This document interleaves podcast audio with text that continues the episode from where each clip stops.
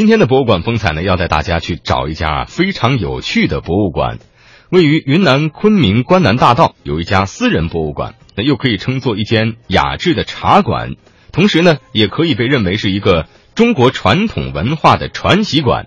它还有一个非常特别的名字——自得其所博物馆。嗯。六百平米的三层小楼里收藏着馆主精心收藏的上千件藏品，而如果您只是想要在闹市当中找到一个悠然喝茶的去处，这里也有上好的普洱茶待客。除此之外，还有不少远道慕名前来学习香道和茶道的客人。接下来，我们就一块来感受一下自得其所博物馆的特别之处。六百平米的三层小楼里，收藏着馆主精心收藏的上千件藏品。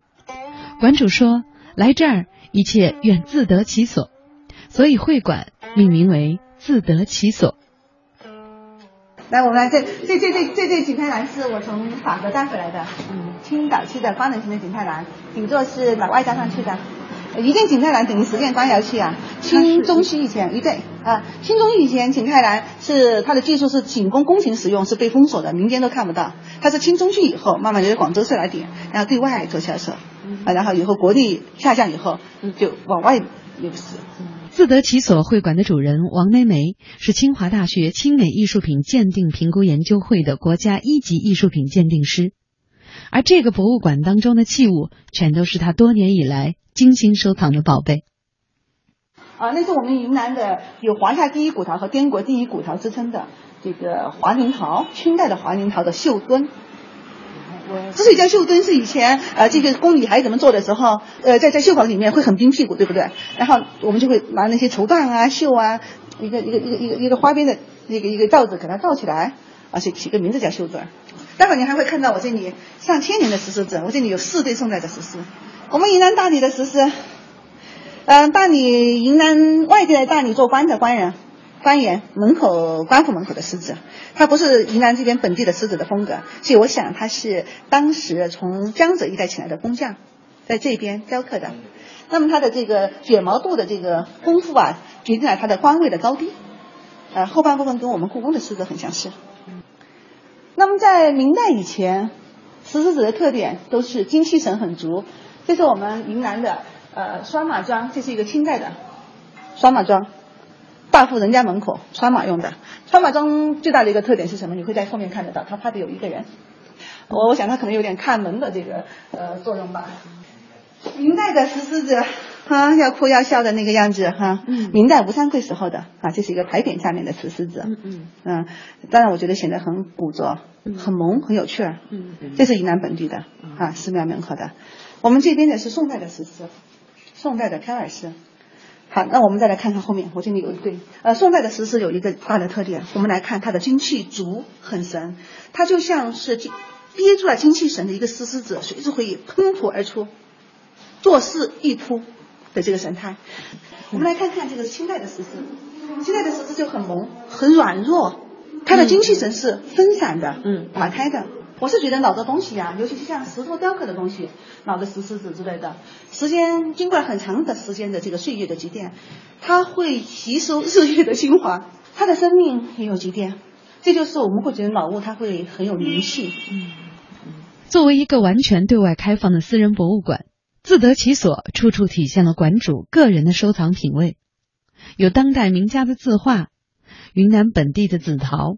明清时期的银器、瓷器以及价值不菲的高古瓷器等等，跟随博物馆讲解员的讲解，柜子里这些古老的物件儿就活灵活现起来了。其实这个柜子里面最珍贵和难得的是边上这四个小碟子，雍正时期的脱胎瓷。为什么叫它脱胎瓷呢？就是胎特别特别特别的薄，就像没有一样的，只有釉没有胎。就是假如放在灯光下面，它就是透明一样的。透明、薄如纸、深如沁，这是它的一个特征。而这一批呢，呃，因为它的托拉子的做工很难，保存也很难，在传世品当中，目前是呃没有一只是完整的，发现的没有一只完整的，它只有海捞的这批是从越南金瓯号打捞出来的，举世公认保存的最完整的一批脱胎瓷。嗯，你看黑色油性笔的这个部分呢，是他当时打捞时候的一个他们文物局所做的一个编号。下面龙舟图案圆的那个小标签呢，是苏富笔上的拍卖编号，都是传承有序的。自得其所博物馆引以为傲的，除了这些瓷器之外，还有门类齐全的各式鼻烟壶。早在十四世纪，意大利人选用上好的烟叶，掺入薄荷、冰片等药材碾成粉，密封入窖陈化，再经过数年而生产商业化的鼻烟。清朝康熙年间开放海禁，西方的传教士们就携带着大量的鼻烟和盛装鼻烟的玻璃瓶来到中国。吸鼻烟渐渐成为风尚，聪明的工匠艺人用各式各样的材料来制作精巧的鼻烟壶，比如翡翠、宝石、象牙、玉石、瓷器、漆器、骨料或是金属等材料。越是珍贵的材料制成的烟壶，越能够反映出主人的身份。十八世纪初，中国制作的鼻烟壶已经成为了一种流行的手工艺品，并且呢。通过欧洲客商、罗马教皇的使节以及各国的官员们，逐渐流传到了海外。当年沙皇俄国的钦差大臣到中国朝拜康熙皇帝，献上了彼得大帝送给清皇宫的一大批珍贵礼物，而康熙皇帝回赠的礼物就是每人一件由皇家工厂制作的鼻烟壶。到了清代的嘉庆时期，中国的鼻烟壶曾经作为国与国交流的最珍贵的礼品，再次流传到海外。而闻名遐迩。之后，随着历史的变迁，鼻烟壶这一象征着特定朝代兴衰的物件，就渐渐的退出了熙攘的市井，成为了收藏爱好者见证时代的珍贵藏品。收藏界有句行话：“北方人赏鼻烟壶，南方人玩紫砂壶。”这句话道出了南北古玩人的文化趣味。